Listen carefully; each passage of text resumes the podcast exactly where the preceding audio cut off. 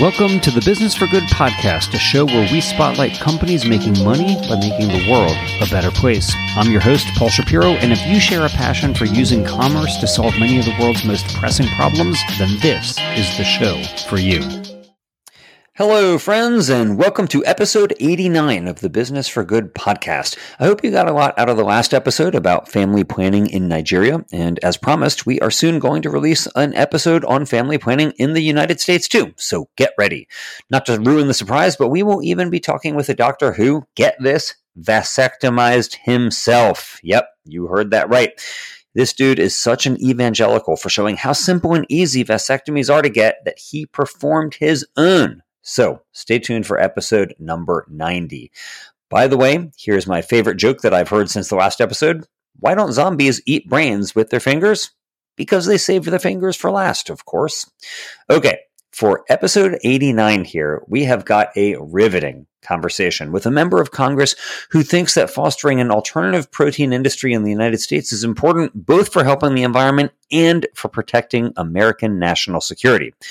We are already importing much of our clean energy technology from Asia, but will we soon be importing our clean protein from other parts of the world too? Congressman Ro Khanna, a Democrat from California representing Silicon Valley, does not want that to happen. He has not only called on the U.S. Department of Agriculture to invest in alt protein, he's recently introduced a bill in Congress calling on the Director of National Intelligence to submit an intelligence report on the effects of increased production and consumption of alternative proteins on American national security. The bill even calls for the DNI to explore whether and to what extent progress in the production and consumption of alt proteins made by foreign countries like China constitutes a competitive threat to American economic interests. And we have got Congressman Khanna right here on the Business for Good podcast to talk all about this, along with other matters of entrepreneurial interest. For background, Khanna was actually a Stanford economics lecturer before becoming a member of Congress in 2017. He is a progressive who co chaired Bernie Sanders' 2020 presidential campaign, but he's viewed as a pragmatist who routinely works with Republicans, whether penning joint op eds with Senator Rand Paul or routinely going on the most conservative talk shows on the right. Some experts even think that Khanna could appeal both to the left and to some Trump supporters.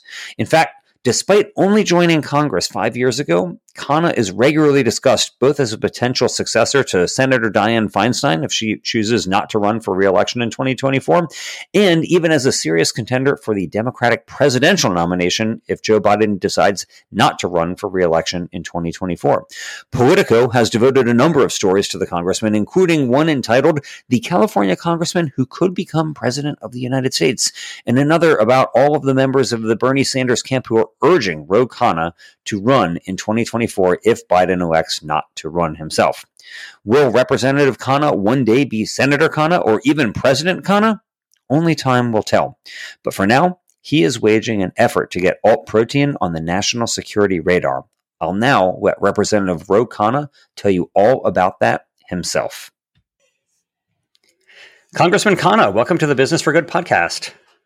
Thank you for having me on. Yeah, it's really great to be talking with you. I am intrigued because not only are you the congressman representing Silicon Valley, um, but you are an economist by your profession prior to being in Congress. In fact, an economics professor, and you refer to yourself as a progressive capitalist. So, Congressman, what does that mean? What's a progressive capitalist in, in a world where so many folks view that C word as like this dirty word? What is it that you mean by a progressive capitalist? Well, just to make sure the record is clear, I was a lecturer, not a uh, professor. I don't want to give myself a, a promotion.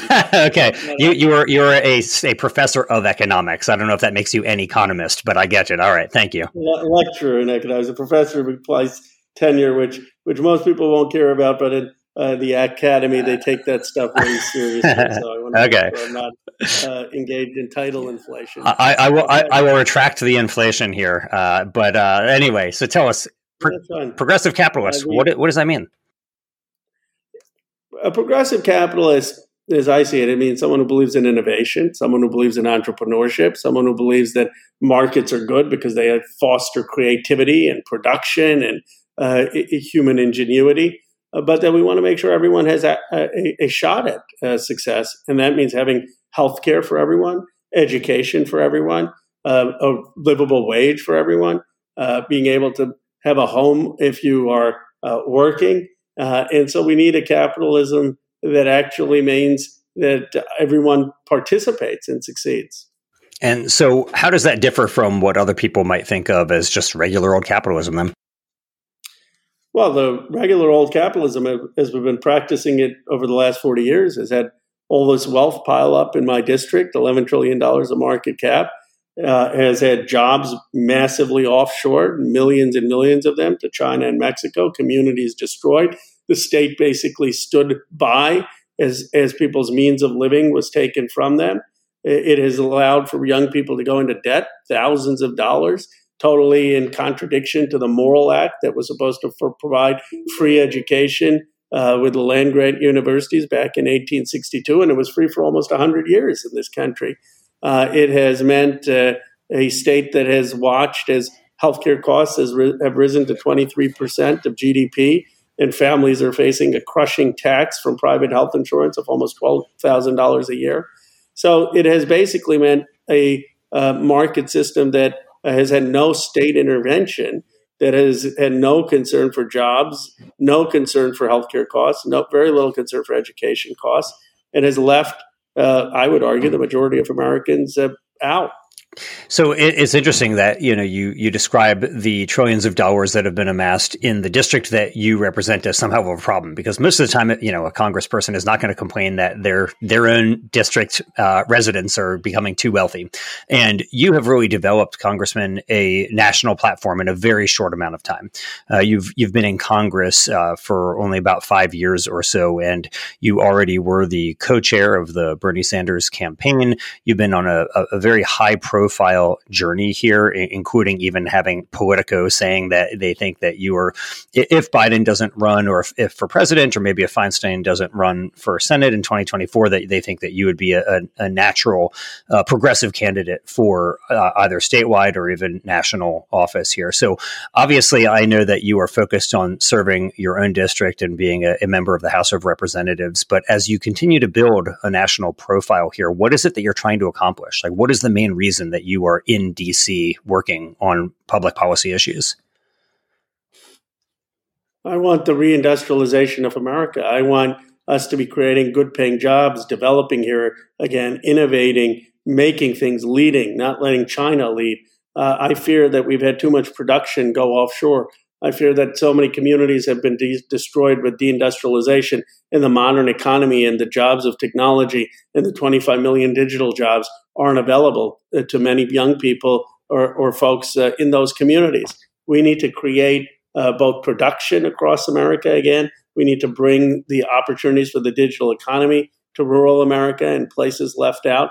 That doesn't mean it's a zero sum game. My district has had an increase in 40% of net worth uh, over the last two years. It makes sense with everyone going online and technology. You've had the increasing digitization of the economy. I'm very bullish on my district in the next next 20 years as you have even more digitization. What I want to make sure though is that the opportunities aren't uh, aren't uh, limited to a few geographies, and that there's really a mission, a call uh, to reindustrialize America and to produce new value in this country. So let's talk about something specific then uh, on this. So you mentioned we don't want to lose out to China. Well, if you think about our solar panels, our lithium ion batteries, like uh, those are often coming from Asia now, and it's hard for us to catch up in the clean energy race.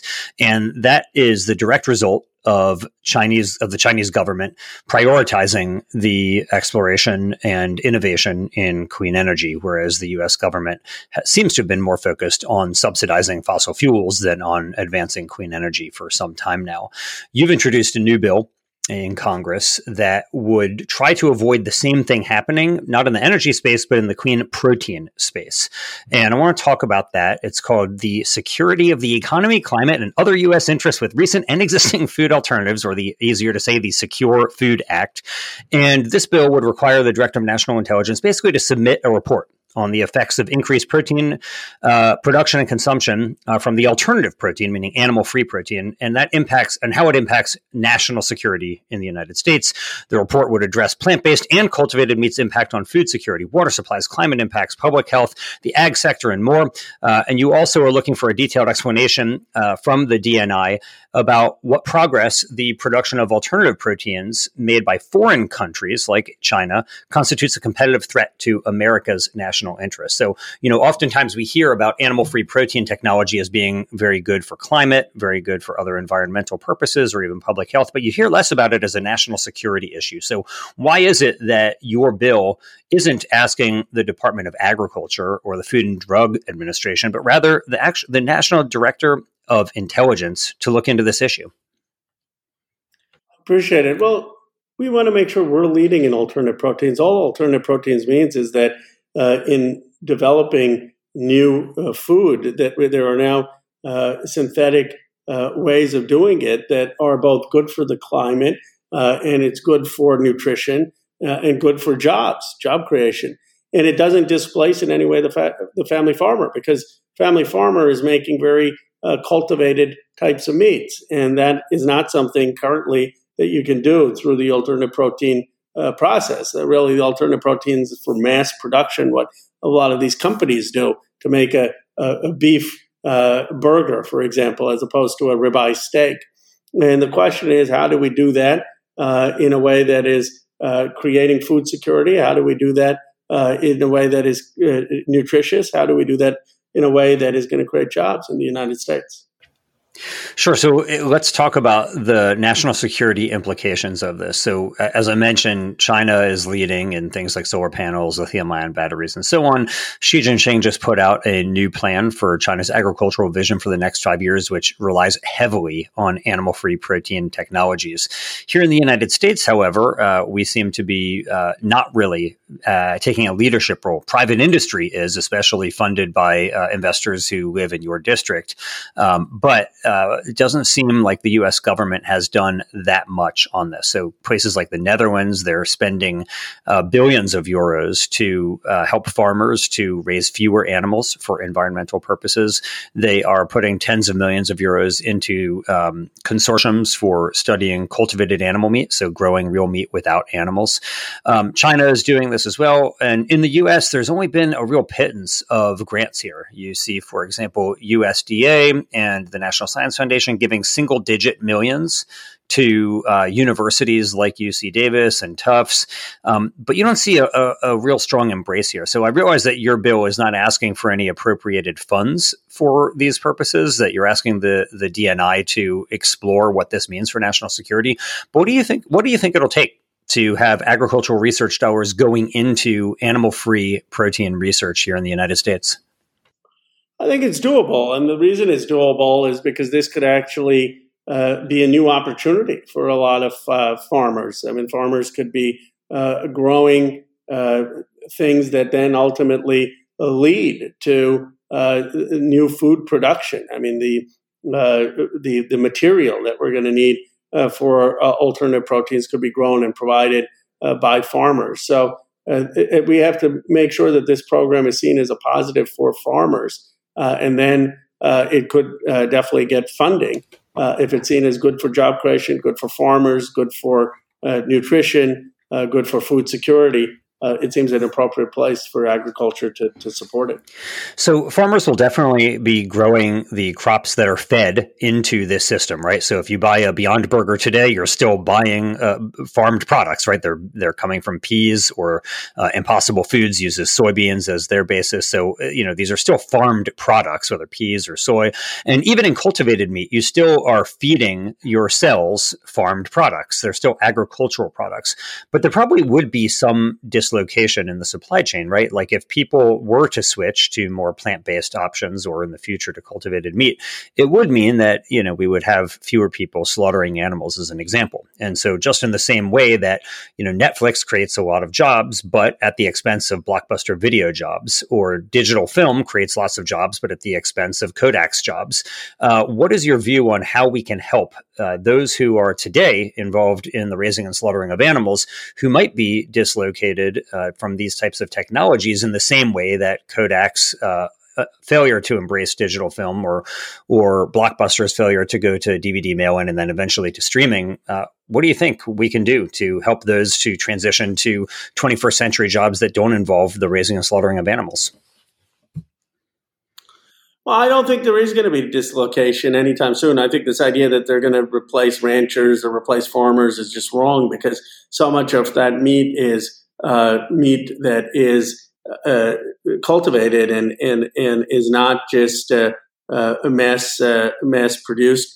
And also, there's a huge global market that is that is there. So it, it's not going to cut into to the U.S. market. So I, I really think that we ought to be focused on how this is supporting the uh, the, the agricultural community and how it can be a win for farmers and ranchers uh, and support the, the research in ways that uh, can be uh, additive. Uh, I view this as a very different thing than uh, the situation with fossil fuels, where mm-hmm. you actually do have a transition and you have to move off of coal. Here, I, I think that there's no one is talking about disrupting, in my view, the the rancher or the or the family farmer. Sure. So there's definitely a distinction that people make between like factory farms, of course, which you're referring to as these like mass industrialized uh, farms where you have oftentimes millions of animals confined in very small spaces, and uh, ranchers and other folks who raise animals in ways that would be more recognizable to most Americans as farming. So are you suggesting that you think neither one of these would be competing with the animal free proteins, or only that the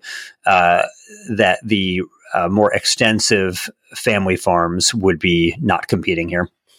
Well, the more extensive family farms would not be competing to mm-hmm. the extent that the CAFOs. I mean, I think we ought to have a moratorium on CAFOs anyway, mm-hmm. given the uh, climate disasters, given the runoff environmentally, given how much they're hurting communities. So, to the extent that they're uh, in some ways allowing CAFOs to be reformed, I think that's a good thing. Mm-hmm. It's a good thing for the family farms. It's a good thing for these states where CAFOs have huge uh, uh, environmental consequences. Right. Uh, I, I, think, though, that the in- industry is still in such an infant stage. The idea that they're going to be even competing against CAFOs is so far off. Now, maybe there'll be some transformation. I think right now the point is how do we research this so that this industry is something in the United States. Yes, yeah, for sure. I know, uh, uh, you know, countries like Israel and Singapore are really racing fast. Uh, we already mentioned China, but they're really racing fast to try to bring about their uh, plant-based and their uh, other types of animal-free protein industries.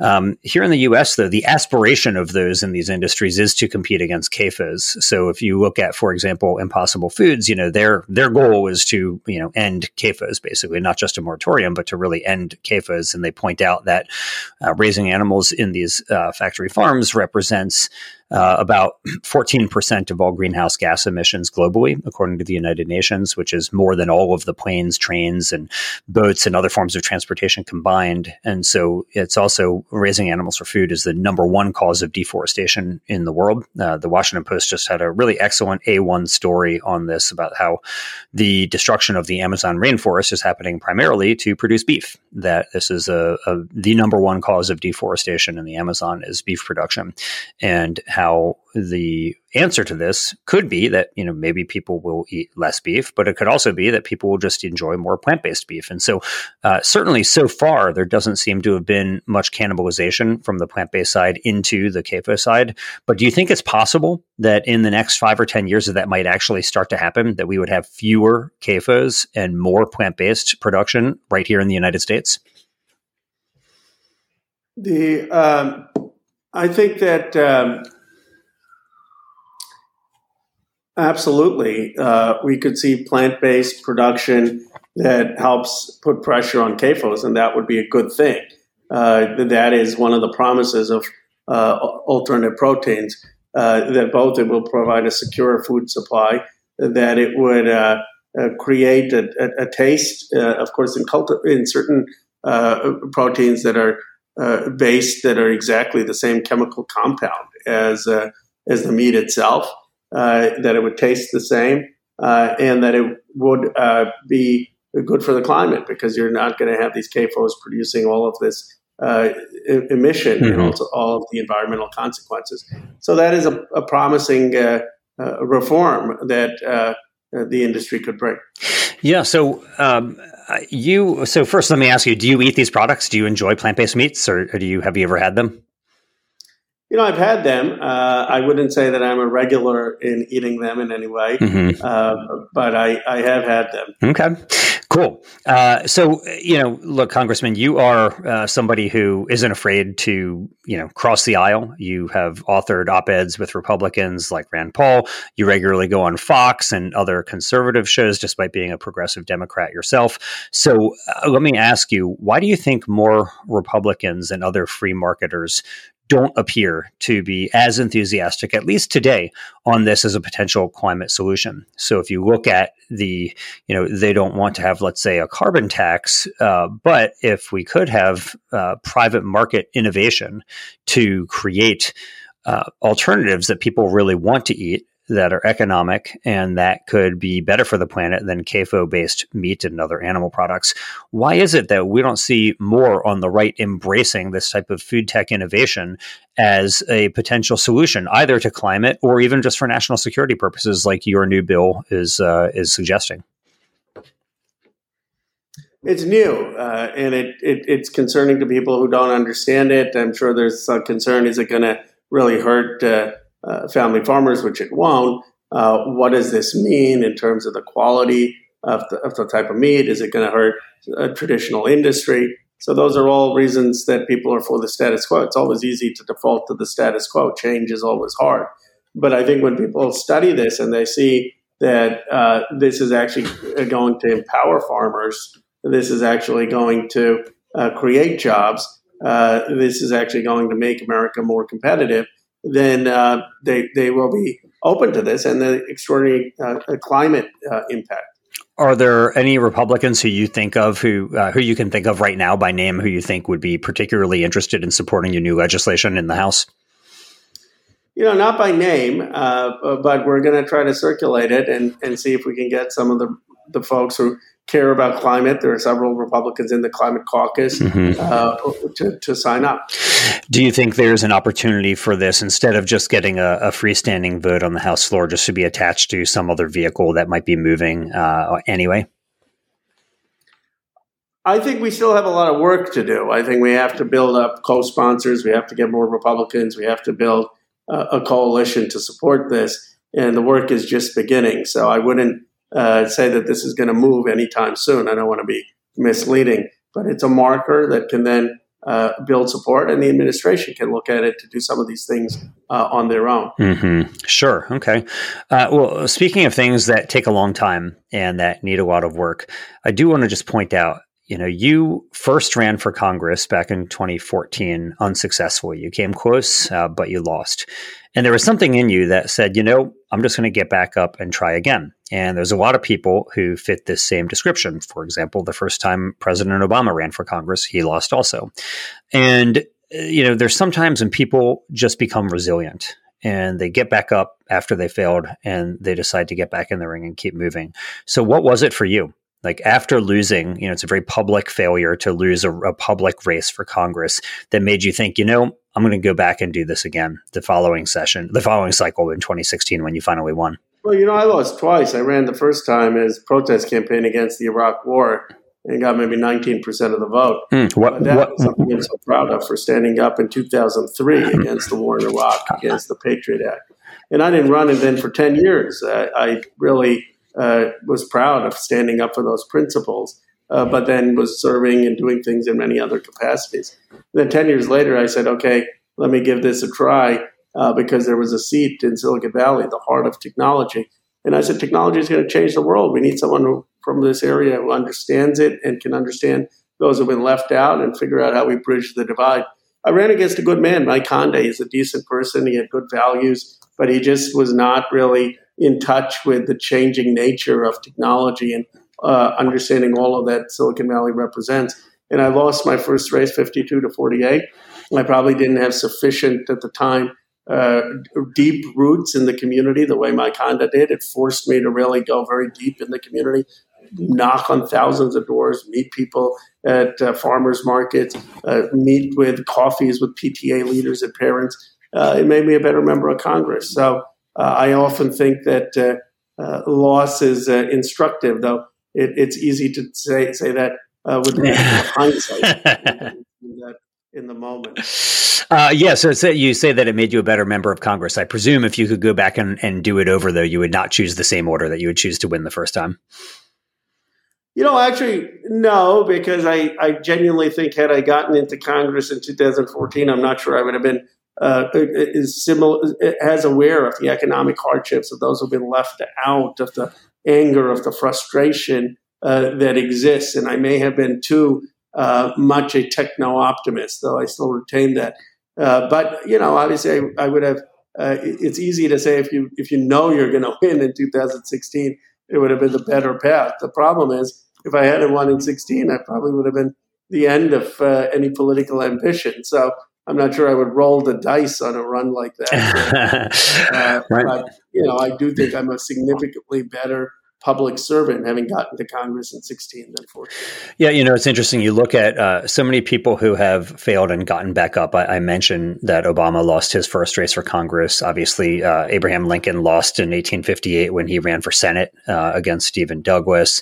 Uh, even Bill Clinton lost one of his statewide races in Arkansas um, prior to uh, ultimately, of course, becoming president. And there do seem to be some lessons here for entrepreneurs. A lot of times, entrepreneurs uh, start businesses and fail, or their businesses struggle. And so if you had a piece of advice for people who are thinking about starting a company to try to do something good in the world, uh, and you're looking at the vast expertise that you have about Silicon Valley funded startups, what advice would you offer to people thinking about starting their own company to try to solve some climate or environmental or maybe some other social issue that they want to solve with technology?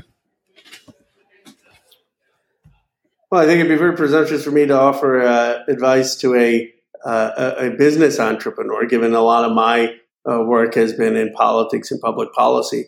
But I would say one of my favorite quotes is Nelson Mandela's that it always seems impossible until it is done. And the point is that I think sometimes the people who are the most destructive are people often the closest to us who may doubt or not believe what we're capable of doing. And they don't mean it with bad intention. It's just so ingrained ingrained in their own uh, system and frame of reference. And so I would say you have to have a healthy balance uh, by tuning out a lot of people who are naysayers, or you just won't have the strength uh, and vision to continue and be resilient while uh, having enough people on there to remind most of us that we couldn't play in the NBA. Uh, and so to keep our uh, dreams tethered to some sense of reality. And that balance between having sufficient skeptics but not having too many naysayers, I think are, is a art, not a science, but is critical for anyone who's trying to do something unconventional. Mm-hmm. Okay, nice. And then uh, on the flip side of that, let's say you were talking to somebody who is thinking about starting an alternative protein company. And they're being wooed right now by China, by Israel, by Singapore, and they're thinking about starting it in the United States. What message would you have to them? Why should that entrepreneur think about starting an alternative protein company here in the US rather than any of these other countries that are seeking to get them to start over there? We're still the best place to invest. We're still the best place to engage in science. I mean, not to be facetious, but I mean, Xi Jinping could wake up tomorrow and do to you what he did to Jack Ma, just uh, cut your company in half, take over half your company, tell you not to appear. Uh, I don't know many people in the United States or around the world who are clamoring to get into China. I do know a lot of people around the world who still want to come to the United States. There's a reason for that.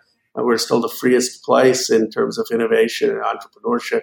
We still have some of the greatest science and technology research. We have the greatest entrepreneurial ecosystem, I would argue, ever known to humankind. Are they problems with our democracy? Of course. Are they problems of uh, inclusion? Of course. Uh, but uh, uh, I don't I don't think it's a wise bet to go somewhere else. Okay, and you, Congressman, referred to yourself as a techno optimist, and I, I, I, certainly put myself in that camp as well. Are there any uh, are there any business ideas out there that you wish that somebody would solve something, let's say on environment or anything else that nobody yet has has cracked that nut that you think maybe somebody's listening to this podcast and they're thinking about what type of problem they want to solve with some new technological innovation? What do you hope that they solve? You know, there's so many out there. I, I'm just amazed by all the entrepreneurship and climate. I was talking to someone a few days ago who has a company that is taking uh, some of the uh, biomass that falls from from plants when they decay and making sure the carbon of that will be put in the ground and not uh, go back up uh, out in the air. I've uh, seen uh, companies that are tackling fusion and making progress on it. I've seen companies that are uh, tackling making clean steel, making clean batteries, making thicker steel for offshore wind. companies that are, of course, in the alternate protein space that are figuring out how to do more of the solar manufacturing at scale and at, at cost, uh, lowering battery costs and making batteries last longer, making batteries cleaner. Uh, when you look at who's really leading on climate, it's certainly not the politicians, it's the uh, scientists and technologists and entrepreneurs. And that to me is a, a cause of great optimism. Sure. I appreciate that. So, finally, then, Congressman, before we adjourn, you have been on a wild ride. You've done a lot. You've run for office many times. You may run for office many more times in the future. Uh, for people who look at your story and they admire your resilience, they admire that you got back up off, off the ground when you fell and you kept going forward, have there been any resources that have been useful for you that you would recommend, whether books or speeches or anything else that you would suggest for somebody who wants to make a positive difference in the world that you think, hey, this was good for me? Check it out too? I would say have an inner circle of believers, who people who will be there for you when you fail, people who would be there for you when you uh, are down. For me, it's been my brother, my wife, my mother, my some of my close friends, uh, and it's so important because there are very few people. Maybe there are some who, who don't doubt themselves, who don't uh, give up, uh, and really, it's a group of people around you, their support system that keeps someone going. And so for me, I think more important than the experts or uh, it, or anything else is to have people really who can sustain you uh, through the tough times in life. And that's probably pro- probably applicable not just in uh, political ambition or business ambition, but probably the difficulty that life itself deals. Indeed. Well, wise words to bring us out here. Congressman Ro Khanna, thanks so much for your time. Good luck with everything. And uh, I hope that your new bill, the Secure Food Act, is going to uh, become law. And we'll see a report from the Director of National Intelligence on how animal free proteins can help secure our country's future in a better way. So appreciate all that you're doing. And uh, we'll be rooting for your continued success. Thank you so much. Thank you for having me on. A great honor and pleasure. Thanks for listening. We hope you found use in this episode. If so, don't keep it to yourself. Please leave us a five star rating on iTunes or wherever you get your podcast. And as always, we hope you will be in the business of doing good.